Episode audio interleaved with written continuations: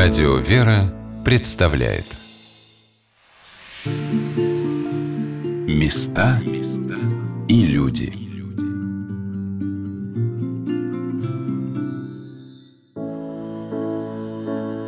Ярославль – один из старейших русских городов. Он был основан на берегу Волги в XI веке. Нужно ли говорить, что в Ярославле множество достопримечательностей, старинных церквей и монастырей? Город даже претендует на статус столицы Золотого кольца России. Однако и в окрестностях Ярославля тоже есть немало интересных мест. Одно из таких мест – село Курба. Там находится уникальная Казанская церковь. Здравствуйте, меня зовут Ольга Королева, и сегодня мы с вами отправимся в Ярославскую область.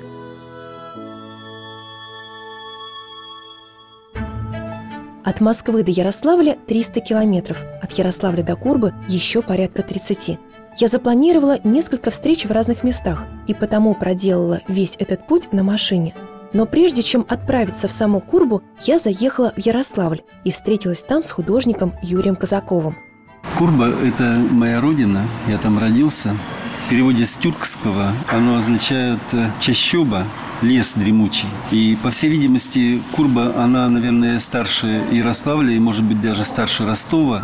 Торговое село Курба известно с 15 века, но к этому времени оно уже существовало не первый год и даже не первое столетие. Юрий Казаков рассказал, что археологи находили здесь вещи, датируемые IV-III веком до нашей эры. Там работали археологи и находили древние поселения еще чуть ли не каменного века, топоры каменные, молотки, потом более поздние, железного века, самые различные предметы. И, по всей видимости, Курба – это одно из таких мест на карте нашей Родины очень древних. С 1426 года Курба была вотчиной князей Курбских. В честь села князья и получили свою звучную фамилию. Село оставалось в их владении почти 1,5 столетия, вплоть до бегства в Литву последнего из них, князя Андрея Михайловича Курбского, знаменитого сподвижника Ивана Грозного. После царской опалы село отошло в государеву казну, а с 1743 года значительная его часть оказалась во владении Нарышкиных. Это было время расцвета Курбы. Село стояло сразу на двух крупных дорогах – сухопутной и водной. Рядом была большая проезжая дорога, а через само село протекала речка Курбица, в те времена судоходная. По ней ходили небольшие корабли с товарами. На площади в центре села устраивались ежегодные ярмарки, продавали в основном лен и льняные изделия. Здесь-то, на краю торговой площади, и построили в 1770 году Казанский храм. Рассказывает искусствовед, старший научный сотрудник Государственного института искусствознания Алексей Яковлев. Казанская церковь в селе Курба была построена в 1770 году. Эта дата известна по архивам, но, судя по огромному размеру храма, вряд ли он был возведен в один строительный сезон. Скорее всего, эта дата относится к концу строительства, к освящению главного престола Казанского. Расписан храм был в 90-х годах XVIII века, а сами фрески были типичными для ярославской живописной школы. Это многофигурные клейма, довольно такие яркие по своему окрасу, полихромные. Интересна одна композиция среди разнообразия росписей. Композиция «Обретение Казанской иконы Божьей Матери», где изображена, собственно говоря, Казанская церковь в Курбе. То есть такой вот как бы интертекст. Внутри самого храма изображен сам храм. Такое встречается, в принципе, не только в XVIII веке. Но здесь действительно интересно, что церковь запечатлена в ее подлинном виде еще до постройки новой колокольни в стиле классицизма, которая была возведена на рубеже XVIII-XIX веков. А вот роспись явно была сделана раньше, и она фиксирует старую колокольню шатровую, завершенную таким пирамидальным верхом, тоже характерную для древнерусского зодчества. Однако есть и версия, что над фресками работали не только ярославские мастера. Краевед из Курбы Елена Белова рассказывает, что роспись могли сделать и приглашенные художники, например, из Италии. Росписи скорее всего, были с итальянскими мастерами, потому что когда к нам приезжали из Италии искусствоведы, из Москвы, из Италии, и они сказали, что здесь рука и итальянских художников присутствует. Что же касается имен заказчика и архитектора храма, то история их не сохранила. Но поскольку селом в то время владели Нарышкины, возможно, именно они и были заказчиками. При этом большую часть денег на строительство собрали сами прихожане. Про это нам рассказал иерей Иоанн Лозан, настоятель прихода храма Всемилостивого Спаса села Васильевское, что по соседству с Курбой. В архивах там катастрофической информации мало. То, что мы нашли, это, конечно, вот какое-то описание в журнале «Москвитянин» за 1908 год, если я не ошибаюсь. Вот и то это было там вскользь очень много о том, что храм был удивительной красоты, что иконы были очень большие, очень искусно написаны, что храм по своей красоте мог спокойно конкурировать с московскими храмами, даже некоторых превосходил. Это действительно, это величество, даже не храм, это собор в прямом смысле этого слова.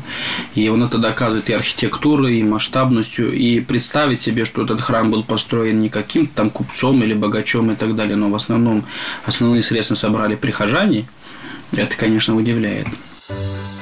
Храм и меня поразил своими масштабами. Я совсем не ожидала в селе с населением в 1500 человек встретить такого гиганта. Искусствовед Алексей Яковлев поделился, что когда он впервые увидел Казанскую церковь, она произвела на него впечатление, схожее с посещением памятников Древнего Рима. Был яркий солнечный день, летний, это был 2014 год. Я все-таки знал этот памятник заочно, видел его, так сказать, и в публикациях, и на фотографиях. Но, конечно, она меня поразила, потому что я не ожидал такого огромного масштаба. Архитектура для провинции все-таки очень солидная, хотя в ней есть детали, выдающие не слишком высокий профессионализм мастеров, может быть, но, тем не менее, впечатление сравнимое с памятниками Древнего Рима. Однако размер не единственное, что удивляет смотрящего на Казанский храм человека. Здание имеет довольно необычную 16-лепестковую форму. И если смотреть на него с высоты птичьего полета, то храм напоминает ромашку с 16 лепестками. Как рассказал Алексей, таких храмов в мире больше нет, а ближайший родственник Курбской церкви находится в Москве. Храм в селе Курба, он ориентируется на один очень важный иконографический образец, связанный с Нарышкиными, а именно собор Высокопетровского монастыря в Москве, который сам по себе является памятником гораздо более древним. Это постройка 1514 года, сооруженная архитектором Аливизом Новым.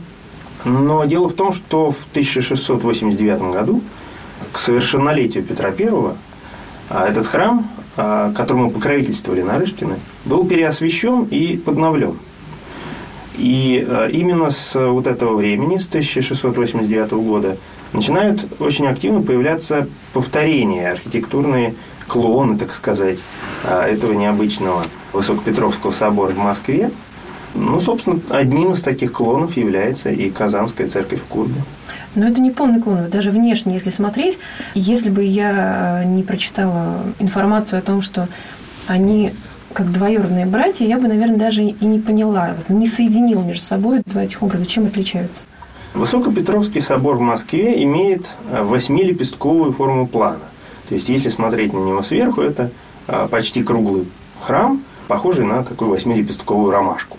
А завершен он восьмеричком, то есть восьмигранным объемом, на котором установлен купол.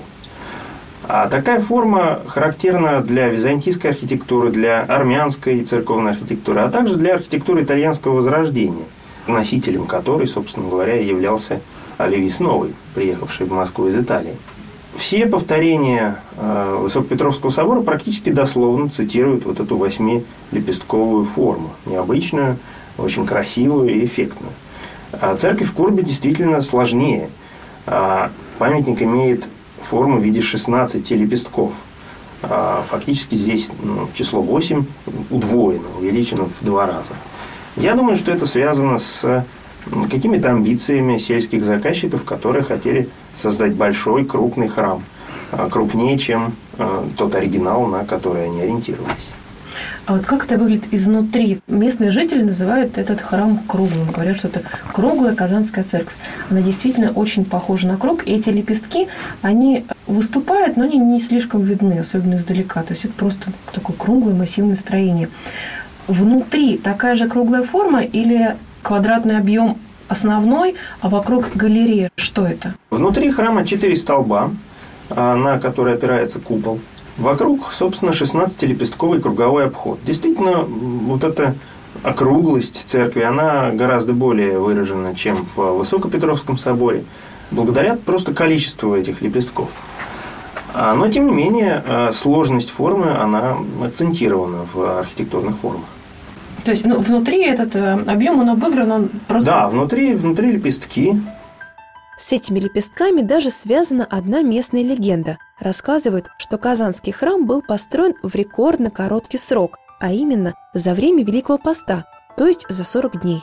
Якобы работали несколько бригад, и каждая бригада строила свой лепесток, рассказывает местный краевед Елена Николаевна Белова. Когда разговаривали мы со специалистами, приезжающими сюда уже много приезжало разных архитекторов, специалистов, реставраторов. Здесь работало несколько бригад строительных, потому что каждый лепесток строила отдельная бригада. Они немного, несколько по своей архитектуре все равно отличаются. Вот внешне вроде бы это и не так и заметно нам, вот, неведающим людям, а они это все видят. С ней согласен и отец Иоанн. Понятное дело, что когда мы стали рассказывать архитекторам, специалистам, которые знают, что такое строительство, знают, как все это идет и так далее, они сказали, что батюшка, да ты глупости, да не может быть, это все легенды и так далее. Потом они, когда стали обследовать кладку, делать замеры и так далее, ко мне архитектор подошел и говорит: батюшка, вы знаете, что я, конечно, не хочу утверждать, что это полностью правда, но очень много признаков того, что что-то наподобие есть, потому что он увидел, как вы уже сказали, храм 16-лепестковый, вот если смотреть на его проекцию вверх, вот, и практически на каждый лепесток, на каждую колонну была какая-то определенная бригада, которая они вроде как бы и независимо, но тем не менее скоординируя свои движения, строили одновременно. Поэтому все возможное, что это может быть правда. Я попыталась своим глазом простого обывателя и не специалиста увидеть разницу в кладке, но, увы, ничего не заметила. Зато обратила внимание на интересное завершение храма. Здесь нет привычного светового барабана. Вместо него похоже на конус купол, а на нем еще 5 главок. Я раньше не встречала ничего подобного. Искусствовед Алексей Яковлев уверен, что это результат встречи нарышкинского барокко и местных ярославских традиций. В Курбской церкви соединяются черты новой архитектуры, барочной, с чертами допетровского зодчества, причем в местной ярославской трактовке. А имеется в виду, прежде всего, завершение церкви. Церковь завершена куполом, на котором установлено 5 глав, которые развернуты по странам света. Причем вот это пятиглавие необычное, оно явно навеяно местной святыней, а именно больничной церковью Толгского монастыря, находящегося неподалеку от Ярославля. Там 9 куполов, то есть 8 маленьких вокруг центральной большой главки. Но вот эти характерные ярославские пучинистые главы, такие луковичные в виде очень ярко выраженных луковиц, они типичны именно для допетровского зодчества, для 17 века, для начала 18-го. Но провинция в своих архитектурных предпочтениях была довольно консервативна. И часто в эпоху барокко и даже классицизма можно встретить вот подобные рудименты древнерусской архитектуры. Когда я обошла вокруг здания, заметила, что часть окошек глухие, а другие пропускают свет. Вот что по этому поводу рассказал Алексей. Особенность чередования глухих и световых окон связана, вероятно, с техническими сложностями при возведении храма, особенности кладки и конструкции. Во всяком случае, специалисту заметно, что эти особенности выдают не очень большую умелость мастеров. Скорее всего, это была какая-то местная артель. Они чувствовали себя не очень уверенно при возведении такой сложной конструкции. Стены храма очень толстые, своды выложены неровными рядами кладки. И в кладке использован так называемый тесанный кирпич. Кирпичи в XVIII веке изготавливали прямо на месте, строили, как правило, небольшой кирпичный заводик в виде печи, в которые, собственно, обжигали кирпичи, лепили их вручную. Но если, например, мастера были высококвалифицированные, то они могли себе позволить изготовить лекальные формы, самых разных форм, полукруглые, скошенные.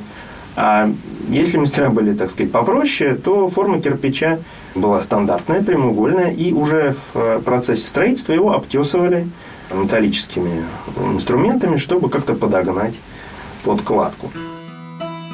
Рядом с Казанским храмом расположен еще один, Воскресенский, и высокая пятиярусная колокольня. Она буквально притягивает взгляд. Ее высота целых 60 метров, и в ясную солнечную погоду шпиль колокольни виден с расстояния в 8 километров. Колокольня интересна еще и тем, что построена по одному и тому же проекту, что и известная потопленная Калязинская колокольня в Тверской области. Об этом рассказал Алексей Яковлев. Это действительно один и тот же проект, который несколько раз использовался не только в Калязине, не только в Курбе.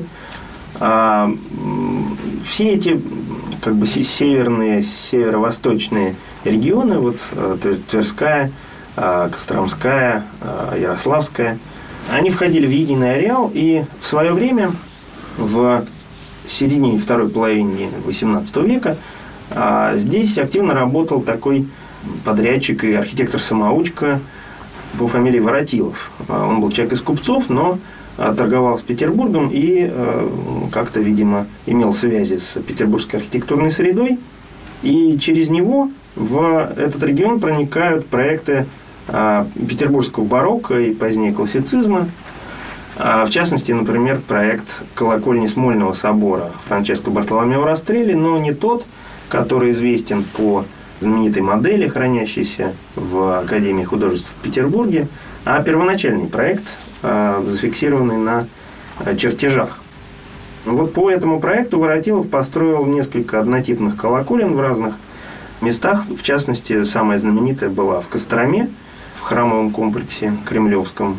К сожалению, собор и колокольня были утрачены, но сейчас вот ведется их восстановление, насколько я знаю. Ну и в дальнейшем вот этот проект, он трансформировался, и на основе его был создан другой, который тоже был очень популярен в этом регионе. Какой? Тот самый, который использован в Курбе и в Калязине. Это пятиярусная? Да, это пятиярусная колокольня. Каждый из квадратных ярусов украшен колоннами или полуколоннами, там, в зависимости от яруса. Очень эффектная композиция, довольно гармонично выстроенная. Ну и вообще это одна из самых высоких колоколен в русской провинции. Мне вместе с Сергеем, помощником отца Иоанна, удалось подняться только на первый этаж колокольни. Но и этого оказалось достаточно, чтобы дух захватило. Как на ладони были видны большая часть села и купола Спасского храма в соседнем Васильевском. Однако сама колокольня в таком аварийном состоянии, что я бы никому не советовала повторять это восхождение. Сегодня на волнах Радио «Вера» мы говорим о Казанской церкви, что в селе Курба под Ярославлем. На протяжении веков храм был для жителей села центром культуры и просвещения, рассказывает отец Иоанн. В селе, кроме этого храма, не было ничего такого. То есть вот храм это была действительно единственная достопримечательность. То есть больше ничего такого, потому что там даже вот в архивах написано, что храм был вот единственным таким центральным местом, самым таким важным, самым главным. Ради него построили кирпичный завод, чтобы непосредственно вот делать здесь же кирпичи, здесь же их откуда-то везти издалека. Они непосредственно на месте сделали кирпичи, их и сразу используют в строительство. На месте отливали колокола, все делалось на месте. Жизнь людей в поселении так или иначе была связана с храмом. Прадед художника Юрия Казакова, с которым мы встретились в Ярославле, был в Курбе священником. Мой прадед, Преображенский Александр Семенович, был священником Курбской церкви, но не Казанской, а вот рядом церковь Воскресения Христова. И предел был Николая Чудотворца в этой церкви. Он там примерно до 1905 года был священником. Какие-то воспоминания сохранились? Что это было за время? Как его судьба сложилась? Он умер и был похоронен с золотым крестом, по воспоминаниям, значит, вот отца и родственников, напротив как раз Казанской церкви. Я это место знаю, но сейчас, конечно, там кладбища уже нет, там просто все расчищено. После революции храмы в Курбе закрыли. Первым делом новые власти вынесли и уничтожили иконы. Юрий Казаков рассказал, как его бабушка спасла из закрывающегося храма Казанскую икону Богородицы. Я помню воспоминания моей бабушки. Она рассказывала, как сразу после революции в Курбе учинили беспредел, выносили из Казанской церкви иконы. Огромный был костер из икон. И бабушка, она вырвала просто икону Казанской Божьей Матери. И у нее отбирали, но она, это ни в какую, она принесла ее домой. И эта икона у нее все мое детство, она перед глазами. Потом, когда бабушка умерла, я еще был достаточно глуп, чтобы сохранить эту икону. Она ушла к соседке и потом куда-то вообще пропала. Она была большая, и она была с полудрагоценными камнями, с такими вот, оклад был красивый, позолоченный. Старожил села Лидия Константиновна Дроздова тоже вспоминает это время с грустью. Такой храм был. Я вот сколько ездила везде, в Пскове была по путевкам, в Новгороде. Я во многих городах была, но такой я не видала, как наша церковь. Я с бабой ходила маленькая, все в ею. Придешь, ой, певчи это поют, даже земля трясется, вот как пели. В ей даже вот когда солнышко, она же вся позолоченная была, все эти вот столбы-то эти вот, они шестигранные там, они ведь все в золоте были. Потом все смывали, ведь все смыли, и все увезли в город, все это позолото. Лидия Константиновна рассказала, что сразу после закрытия там устроили склад химикатов. Там сначала сделали склад химикатов. Потом там стали трактора ставить, там костры жгли. В церкви-то трактористы придут, дров принесут, костер зажгут, трактора, чтобы завести. Казанский храм переоборудовали в МТС, машинно-транспортную станцию, попросту гараж. Вот что по этому поводу рассказал Юрий Казаков. Вот в этом храме стояли трактора зимой. И эти вот трактора заводились прямо внутри этого храма. Там грелась вода для того, чтобы завести трактор, кипяток. И, конечно, весь храм был покрыт вот этой вот черной сажей. В соседнем Воскресенском зимнем храме устроили клуб, вспоминает директор Курбской школы Галина Яркушина. Когда я пришла первый раз в Дом культуры, а это как раз было в храме, у меня были первые впечатления какие-то такие ужасные в сравнении с тем, что я видела раньше. Дом культуры для меня это стекло, это хрусталь, это просторное помещение. А тут я увидела клуб, внутри помещения церкви, своды темные, все это темно очень, окон даже и не было. Они закрыты были. Сцена, значит, такая. И, значит, лучшее выступление детей, это тогда было лошкари, дети играли на ложках, да, ансамбль под баян это был. И вот идет такой концерт. Для меня это был шок. Досталась и колокольня. Внутри, на высоте, установили большой котел с водой, превратив колокольню в водонапорную башню. Когда снимали колокола, собралось много людей. Они бурно выражали свой протест, и некоторых из них даже задержала милиция. Вот как об этом вспоминает старожил Лидия Константиновна. Все тут как начали, а народу-то собралось. Ой, как колокола-то стали снимать. Они с кулаком давайте, кто снимать. Вот их набрали, посадили у нас многих старух. Старухи-то урали. Зачем все? Тетка Маша Новикова, наверное, дней 6 сидела, потом выпустили. Один из колоколов был настолько тяжелым, что зарылся в землю при падении. Так ушло колоколо-то 1,5 метра в землю, вот какое было. Ну, звон-то был. Ой, как начнут звонить. По всей округе наш-то звон было слышно, какие колокола были. Но все же не все колокола сняли в то время. Один оставили. Его использовали как набат во время пожара. Директор Галина Яркушина вспоминает, что очень удивилась, когда впервые услышала звон колокола, ведь храм давно не действовал. Жили мы временно напротив вот этого как раз храма. Там старые два старинных купеческих дома. И вот в эти окна влетел такой звук. скрежет, а потом бом, звон колокола. Я вообще не поняла, что это такое. Потом этот звук продолжался. Это было в 12 часов ночи где-то. В летнее время, но это 12 часов. И тут ко мне пришли соседи и сказали, это сигнал к тому, что в клубе пожар. И действительно был пожар через 2-3 дома от нас. Сейчас колоколов на колокольню больше нет. Последний колокол тоже сняли.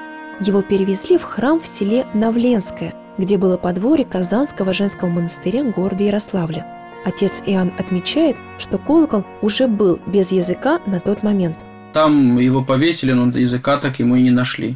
Вот, поэтому он и стоял безгласным на колокольне, до сих пор стоит. Мы, конечно, с настоятелем уже разговаривали, так что, в принципе, когда здесь на колокольне какие-то работы проведутся, колокол нам вернут, то есть никаких проблем. Вот. Но пока что он висит там. Село Навленское – это в 2-3 километрах от Курбы. За советский период храмы Курбы пережили множество невзгод. Лишилась былого величия колокольня, Казанский храм в плачевном состоянии. Но жители не безучастны, их волнует судьба храма, а значит, есть надежда, что церковь будет восстановлена. Она уникальная наша Казанская, этот собор. А там, знаете, что хорошо? Там хорошая аура. В общем-то, конечно, если она будет восстановлена, это будет начало восстановления села Курбы. Мы ждем, когда его отреставрируют, и можно будет посещать его. Туристы бы стали приезжать к нам. Места и люди.